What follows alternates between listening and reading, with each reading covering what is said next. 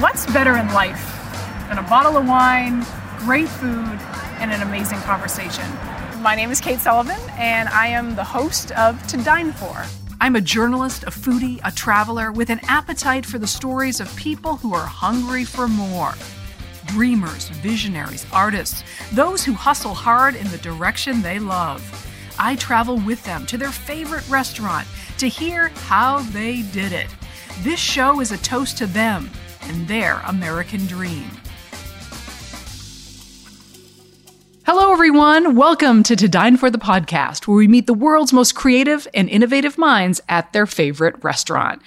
Today's episode is a little different because we are celebrating the one year anniversary of To Dine for the podcast. It has been an amazing year as we navigated the pandemic and pivoted to keep telling stories of innovation and creativity. We've had to do many of them virtually, and it has led to a lot of really interesting conversations. Today's episode is going to be different because we're taking your questions. Instead of interviewing someone, we're taking listener questions and answering them. Joining me today is one of the To Dine For interns from my alma mater, Notre Dame. Her name is Ellie O'Brien. She just graduated from Notre Dame and is looking forward to a career in writing. So please, hello, Ellie. Hi, Kate. How are you? I'm great. How are you? Thanks for doing this today. Oh, I'm so excited to be doing this. Can you believe it's been a year? I mean, it's been almost 50 episodes of To Dine For the podcast. That's in addition to To Dine For the TV show that's on PBS. And uh, I know you've been really helpful in booking some of those podcasts. So Thank I thank you. you. and thank you for being a part of this. Uh, it, it's been a great experience. It's, it's cool to see how how the podcast has grown, kind of taken on a life of its own. It has, hasn't it? Yeah. Yeah. Yeah. I have a lot of people, uh, you know, will send me a quick note, say, I, I watch, I listen to you every time that I'm running or when I take the kids to school. And it, and it really, it's nice to have that weekly connection with our listeners. Right. So um, I'm gonna, I'm just gonna hand it over to you. Feel free to ask me anything, and we're gonna kind of talk through some of the process behind to dine for the podcast today. Awesome. Well, first, to Dine For obviously is dedicated to telling the stories of creatives and visionaries, sort of shedding light on the journeys that led them to where they are today. But now, of course, it's time to flip the script. And I want to ask you how your creative pursuit, your vision of To Dine For came to be. Oh wow! Well, it, it's a very long story. We only have a few minutes, so we have a half an hour podcast. So, um, you know, to dine for really is a culmination of everything that I'm truly passionate about, which is uh, deep, fascinating conversations and really amazing food. And and truly that's it. When I started to think about the concept of to dine for, I knew that when people tell you their favorite restaurant, they kind of come alive and they get excited and you see a different side to someone. And I thought, what if we could take some of the most amazing visionary leaders and put them in their favorite restaurant and hear their story? And it was sort of a hunch, it was a hypothesis, you know, will this mm-hmm. work? We've found out, you know, now that we're working on season four of To Dine for the Show, and um, this first year, uh, wrapping up this first year of the podcast, we're learning it absolutely does work. You know, people get excited about talking about their favorite restaurant, and so that was the the idea. That was the seed of the idea, and then of course, the actually making it happen is a whole other story. But that's where it started. Just my love of food and great conversation. And where did your love of food begin? Ooh, um, you know, I didn't grow up going to a lot of restaurants. I grew up in a small rural town. There was a couple of restaurants. We went out maybe once a week. My parents were teachers. We didn't have a ton of money to spend on restaurants. But as I traveled around the country as a reporter, my background is local TV news, I just started to, to fall in love. You know, when, when I moved to Arkansas for one of my first TV jobs, I, I fell in love with the, you know, the soul food, you know, the chicken fried chicken, the chicken fried steak, the mashed potatoes, the cream gravy, the green beans, the, you know, the, the yeast roll, um, just that amazing, delicious barbecue and fried. Chi- I mean, I could go on and on about Southern soul food. That's really where I was like, this is incredible. We don't have anything like this in Massachusetts. Oh, no. And I just, I, I I think that may be the very beginning. But when I moved to New York City, I anchored the morning news for CBS, and I had to get up at three thirty in the morning, and you know I had no one to eat with at night. You know, there was I didn't have friends. All my friends had jobs, right? So in New York City, you got to have a job, and so I had, you know, I really had to go to bed at like seven o'clock. So I had no one between the hours of like five to seven to eat with. And I, I, made a decision. I said, I'm, I'm living in Manhattan for God's sake. I am not going to sit at home. And I just used food and restaurants became a hobby. And I mm-hmm. grabbed, do you know what a zagat is? No. Okay. this is, this is going to age me, but people some some folks that are listening will know exactly what a zagat is. It's a it's a little red book and they zagat was nina zagat created it and it was like the best restaurants in new york. And Oh, she, they were all uh, explained and and profiled and starred and where you should eat. And i literally had my my book my zagat book and i would go through new york and eat at the best you know korean you know thai um, steak the most amazing restaurants in all of manhattan. And i found out that even when th- when you couldn't get into a restaurant if you went by yourself and you sat at the bar and you went early enough you could get in anywhere That's and so. I just started to like tick it off. You know, I, I the, I'm going to eat at Jean Georges. That was I remember that was like a, a goal. Uh-huh. Um, and and ironically, we've we've featured two Jean Georges restaurants on To Dine For, but it wasn't just about like really nice, fancy Michelin starred James Beard award winning restaurants. No, no, no. I wanted to really just talk about food and whether that was like steamed buns in Flushing, Queens. Some of the best Korean food is found in Queens. I mean, Queens is one of the most diverse places on earth. So you, the, the myriad of restaurant choices and, you know, not expensive, not not fancy, but just delicious. Right. You like know, all the hidden gems, The, the, hidden like gems. hole in the wall type places can sometimes be the best. Absolutely. And they tell a story. You know, they Mm-hmm. tell a story of the Puerto Rican community, the, the Korean community, the Nigerian community and and and you know jollof and what you're eating and what where it came from and and what it says about a person. And you know, I just loved every bit of that. But it was a hobby. You know, I was a journalist, I was a reporter and it, I didn't really see a way to connect the two until this program. Right. Well, you know, it came together and it came together so beautifully, I feel you. like. And sort of going back a bit, you've obviously you've had a successful career as a journalist, anchoring the news in New York, in mm-hmm. Chicago, and winning Emmys even mm-hmm. for your work. What made you pivot after establishing yourself in this realm and venture really into the unknown by starting your own TV show? I kind of felt like it was my only choice. And this is going to sound crazy because it was such a risk, but I really felt like this was my only opportunity to go after a big dream. I had been let go from CBS in Chicago.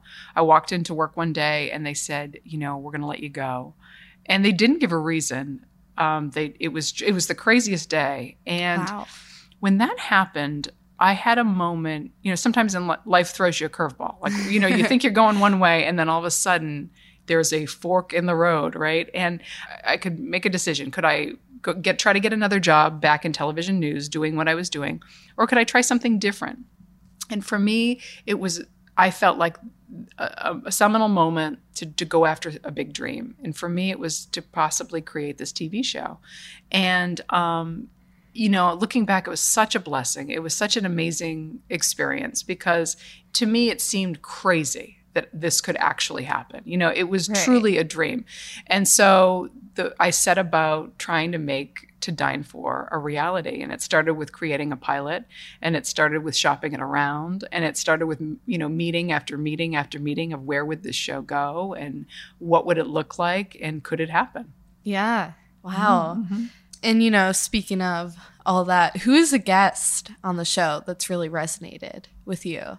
Oh gosh, they all do. You know, like I feel like the purpose of the program is to allow the guest and their choice of restaurant to help tell their story. So I go into it 100% committed with every single guest, totally excited, thrilled to tell their story and thrilled to hear why they want to eat at that restaurant. And so for me, I feel like I have a special relationship, a special day with each of these guests. It's very hard to pick a favorite guest. You know, there are some people that surprise you, and there are some people, like, for example, Kevin Kwan, who created, uh, who wrote the book Crazy Rich Asians, an author that went on to become an international phenomenon. He's from this very wealthy Singaporean family and writes this outlandish, extravagant, amazing story about uh, wealthy Asians. I, I, didn't expect to have such a connection with him and just adore him. Uh, he was just such a, a, nice man, and just he was thrilled to, to share his love of crustacean in LA in Beverly mm-hmm. Hills. And um, you know, it's really nice when you can make a connection with someone over a meal. I mean, that's part of the premise of the show is that you know when you sit down to eat with someone you're going to have a better conversation than you do on a Zoom call or in a conference room. It really is the ultimate connector. Right. You know? And I feel like the past year and a half has taught us that for oh, sure. Yes. The value of connection and mm-hmm. the value of having a meal with friends and family. Yeah, I agree with you. It's been yeah. a hell of a year, hasn't it? Yeah. yeah. And I feel like now more than ever, you're your show, you're sitting down with these prominent people and sharing a meal with them. It kind of serves that that connection that we're all looking for after yes. you know so much isolation. I think so. I, I hope so. I hope that people can vicariously have the same experience. My goal is for the listener or the viewer to feel like they're having the meal and conversation with the guest too. You mm-hmm. know, it's not just about me. It's really about bringing that experience of having a meal with Jon Bon Jovi, which is on season four. I'll say that. That's a spoiler alert. Um, vicariously through, you know, to the viewer and the listener. Yeah, that's great. This may be an equally hard question, but do you always like the food at the restaurants you go to? is there has there been a favorite meal? It's hard to pick yes. a favorite guest, but is there a favorite meal? I really loved Saffron Nola with Ashley Longshore, the artist in New Orleans. She picked an Indian fusion restaurant. You think New Orleans, you think you don't think Indian, right? It's not, That's what, it's not the first thing that comes to no. mind. It was so good, and the Vilkhu family, Ashwin Vilkhu, and his mother and father and sister, uh, just amazing people. Really, hospitality a ten, food a ten, ambiance a ten. I just I love that meal. We'll have more on this conversation in just a minute, but first, thank you to our sponsors. To Dine For the podcast is brought to you by American National, offering a broad suite of insurance solutions to protect what matters most to you. There's a funny thing about most insurance commercials, whether they feature lizards or birds or funny cartoon characters. It seems like they want you to think about anything but insurance. American National, on the other hand, has real local agents who get to know you so they can help you reach better decisions about your insurance to make sure you're protecting what matters most to you. American National agents are part of your community, they're your neighbors. So whether it's solutions for your home, your small business, your farm, or your life, you can count on your local American National agent to make sure you get the discounts you deserve and the protection you need without paying for extras you don't. With American National, you get an ally, not just a web page. For a description of the American National companies, the products they write in the states in which they're licensed, visit americannational.com/dine. If you're like me, there are times when you want to feel like you're having a fancy cocktail, but you don't actually want the alcohol. So I love Kentucky 74 from Spiritless. It's a distilled, non-alcoholic spirit for your favorite bourbon cocktails, but with just 15 calories per serving and none of the guilt. You can pre order your bottle today at spiritless.com. Use the promo code to dine for to get free shipping. Now back to our conversation. Yeah, you've been to some amazing restaurants, you know, all across the country, like Gramercy Tavern in New York. You mentioned Crustacean in Beverly Hills. Meanwhile, Mark Cuban chose IHOP. yes, he did. As his restaurant. Yes, what did, did, you think of that? How did that strike you? Um, first of all, it made me laugh what I appreciated about Mark's choice of IHOP was that that's really where he eats. He really does eat at that IHOP that we went to in Dallas, and uh, he loves it. And the reason I'm always interested not just on where someone chooses, but why. Mm-hmm. You know, it's the why, it's the story. And for him, he just feels like when he goes to IHOP, he's treated like a regular person.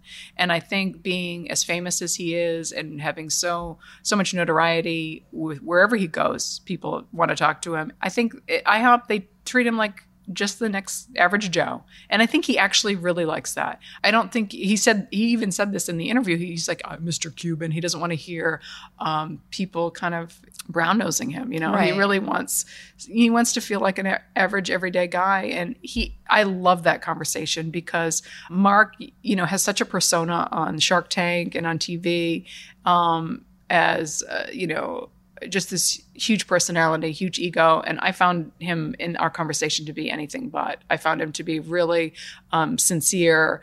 I felt like he would have sat there for another hour with me and and talked through the questions and just I just enjoyed that conversation so much. I Yeah. really did. And it goes to show, you know, what people's favorite restaurant Yes. says about them, where Yes. they take you. Yes. Um, I know for me, that's the last thing I would expect from what I know about Mark Cuban. So yes, yes, you'd think fancy, right? You think Yeah. of very he could eat anywhere. He's a billionaire. He could Right. eat, yeah, no, no, I think that says something, right? Like that's what I'm saying. Like a restaurant speaks to who they are. I recently did a podcast with someone who said, you know, restaurants were out of our realm of possibility growing up because we grew up so poor. And it really made me rethink the show because eating out is a luxury. It's a mm-hmm. privilege. It is something special. And I hope people always see it that way because I did not set out to do a show that was elitist in any way. I, I set out to do a show that was inclusive and interesting and really revealing about people. And um, this conversation that I recently had made me rethink, you know, am I doing a show about just privileged people who can eat out?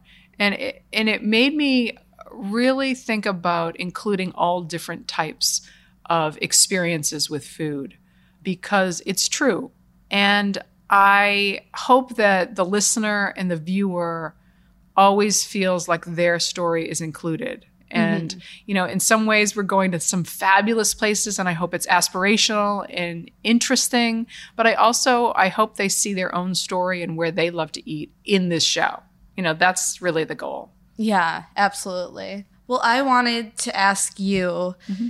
About a time that you faced a setback in your career. Oh, gosh. it's how something How, long do you have? it's something that I feel like you tend to ask your guests. Mm-hmm. Um, your guests are people who have, you know, built their own empires, Mm-hmm. built their own dreams. So tell me about that. I, uh, gosh, well, I will say this having interviewed all of these incredibly successful and visionary minds, there's not a single one of them that hasn't gone through some incredibly difficult setback. And I think that that is inspiring and motivating. And I hope it is to people listening because it is usually in that worst day or that most difficult day or that setback that they get stronger, they get better, they get sharper.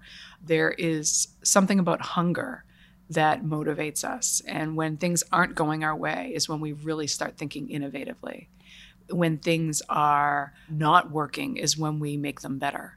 And I think that, you know, we all want success. We all want things to be smooth and going well, but that just isn't reality. And that isn't the case. And, you know, I remember t- interviewing Sara Blakely, the fir- first uh, self made female billionaire in the world who created Spanx, who's hilarious, one of my favorite episodes. And, you know, she was talking about how, like, even to this day, you know, with all her success, her job as as CEO is is crisis management, and it's one problem after another, and it's uh, finding a solution and figuring things out. And you know, I think about you know, had I not you know been let go from CBS, I would never have created this show and and had so much food for thought with this program.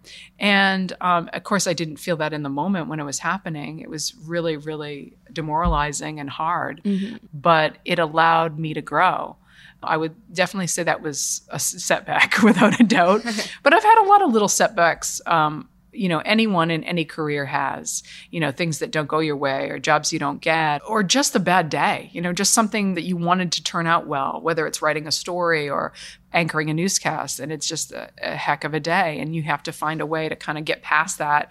I recently had a call, you know, with a potential sponsor actually yesterday that was comically bad. I mean, I I just came at this call with so much, you know, enthusiasm and energy and the woman who was, you know, a brand officer, CMO of a company was like not having it. She was just shutting me down at every at every turn. I said, you know, I can't wait to hear more about your brand and how this could be a good fit for to dine for. And she was like, yeah, we'll see about that.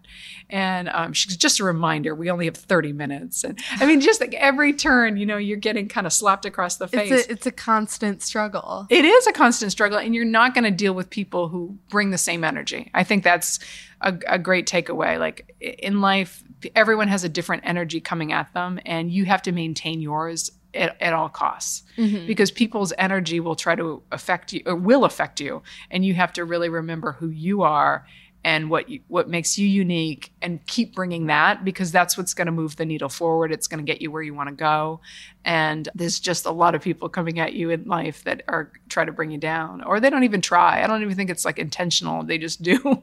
So you have to come i don't think I don't, i'm not going to they're not it's not sinister plot against you but you have to remember that. It's not about you right? Right. You didn't, you know, create this show because you listen to people who are telling you now. right And, you know, you've built it now, but it's still still going strong Yeah, Yeah, yeah. Because I, I feel like every day you have to wake up and say yes, Yes. to all that, and you know keep that positive, enthusiastic sort of energy. Oh, this creating the show was the without a doubt the hardest thing I've ever done, and it required me to really dig deep as to why I did it, why I'm doing it, and you know what I want the listener. I always think about the listener. I was in, with the show. I always think about the viewer. You know, what are they getting out of it? And for me, I'm simply a conduit sitting there across from this guest to tell an amazing story. And I think about that when we work on guest selection, when we work on editing, when we go over the script and the writing. And, you know, is this show inspiring people? Is it motivating people? And is it giving, telling them something they don't know, like a different perspective? You know, we talk about diversity in terms of race a lot and that is so important but it's diversity of thought too you mm-hmm. know? It's it's people from different disciplines and authors and artists and entrepreneurs and founders and architects this season that really make the show interesting and fresh. And that's really paramount you know? We got to keep thinking let's really show people the world of possibility I think you already answered the next question I had. I was going to ask you what you hope your audience gets out of To Dine For, or, you know, in other words, why you created the show. But Yeah. I think you've hit the nail Yeah, on the head. Mm-hmm. I want them to have fun and I want them to be engaged and I want them to walk away feeling different or learning something different. Mm-hmm. Just full stop. That's it. it. It's something worth their time. I want, the, you know, it's 30 minutes. Both the podcast and the show is both 30 minutes. And I want them to really have it be time well spent, you know? Mm-hmm. And that, that's, you know, easier said than done. And that's really the goal of the show that they, they walk away feeling differently. Yeah. So what's next for To Dine For? Can you can you reveal any dream guests you Ooh, like- want to get on the show? Well, we have an. I'm really excited about season four of the PBS program through American Public Television, the the 10 episode series. that'll start in January 2022. I can tell you that. Um, we have many of the guests already lined up, and some of the some of the episodes already filmed. It's going to be an amazing, amazing year. That diversity of thought is really you can you, you can really tell with this next season. But as far as like dream guests, like who is kind of high in the sky? People always ask me that. I mean, somebody that I'll tell you a couple people. In order to get some of these guests, I do have to ask them multiple times. We just had um, a guest on. We shot last week. Ellie, you were on set with us here in Chicago, and I spent almost two years trying to book this guest. And it was email after email. It was phone call. It was zoom. It was exploratory call. It was like let's think about this. Let's table this. And it was just like oh my gosh is this ever going to happen? And finally you saw the culmination. It turned Came out great. fruition. it did. It was great It was a wasn't it? great interview. Yeah. Talk about a tease on that one. Um, but someone, uh, Whitney Wolfe Herd, and she is the CEO of Bumble, which is the dating app where women ask men out. I am fascinated by her story, what she has had to go through. She she started a company prior to that and dealt with a lot of sexual harassment and was able to extricate herself from that situation and go on to create a company bigger and better and and really very much female empowerment and i just think she's an absolute rock star. I would I- i think she would be amazing on to dine for. Um, you know there's always people like elon musk. We interviewed his brother uh, kimball musk. He was incredible. Uh, he is a chef and entrepreneur and food advocate in boulder colorado and it was a tremendous interview. And i really got a, a feel and understanding of the musk family and what it must have been like growing up in South Africa uh, with their family, a difficult situation, and you know, really the brilliant minds of that whole family, including the sister and the mother. I would say Elon would be on the top of the list. Mm-hmm. But yeah, there, there's a long list of people that I think would be truly fascinating. And, you know, we've, we've put requests out. So fingers crossed on some of these. Yeah, you put it out there. Just Gotta put hope it out for- there. Hope for the best. Yes. Send all those emails. Yes. Well, those are all the questions that I have for Mm-hmm. you. But is there anything else you want to say to your listeners? Yeah, you know, I, I thank you for that. I, I just thank you. It has been an amazing year of really fascinating conversations. You know, we started with Jahmal Cole here in Chicago, who is a community activist and a truly inspiring story. T.D. Jakes, the famous bishop out of uh, Dallas and uh, known as America's preacher, we had a conversation on race and faith and, you know, what's ahead for him. We've interviewed the founder of Warby Parker, and we've interviewed Franklin Leonard from The Blacklist, whose story is incredible of really making screenwriting um, a little bit more equitable and accessible for everyday writers. Um, I'm fascinated by stories that are both creative and entrepreneurial. So um, I'd love to hear from you. My email is to dine for tv at gmail.com. If you ever have an idea for not only a guest or a comment about the show, you know, something that's inspired you. I, I live for, you know, this episode resonated with me. I got one yesterday from um, a teacher in Milwaukee, Wisconsin that said, keep inspiring people. And, you know, we don't do this program for the money. We do it for that. You know, we do that to make an impact. And it's my little way of making an impact in the world is to just tell these incredible stories over delicious food and give you some food for thought. So, thank you, Ellie, for um, kind of guiding me through some of those questions. And thank you to the listeners of To Dine for the podcast. We've got some amazing episodes coming up in the next few weeks. They're all lined up. So, thanks for listening to this. And I look forward to joining you next week with a new episode of the second season of To Dine for the podcast. Thanks for listening to To Dine For the Podcast. For more information on the show, the guests, and the podcast, head to todinefortv.com. You can find us on Instagram at ToDineForTV and Facebook at To Dine For with Kate Sullivan. Thanks to the sponsors of To Dine For the Podcast, American National and Spiritless. Special thank you to producer and sound editor John Golner. To the loyal followers of this program, cheers, stay hungry, and stay inspired. I'll see you back at the table soon.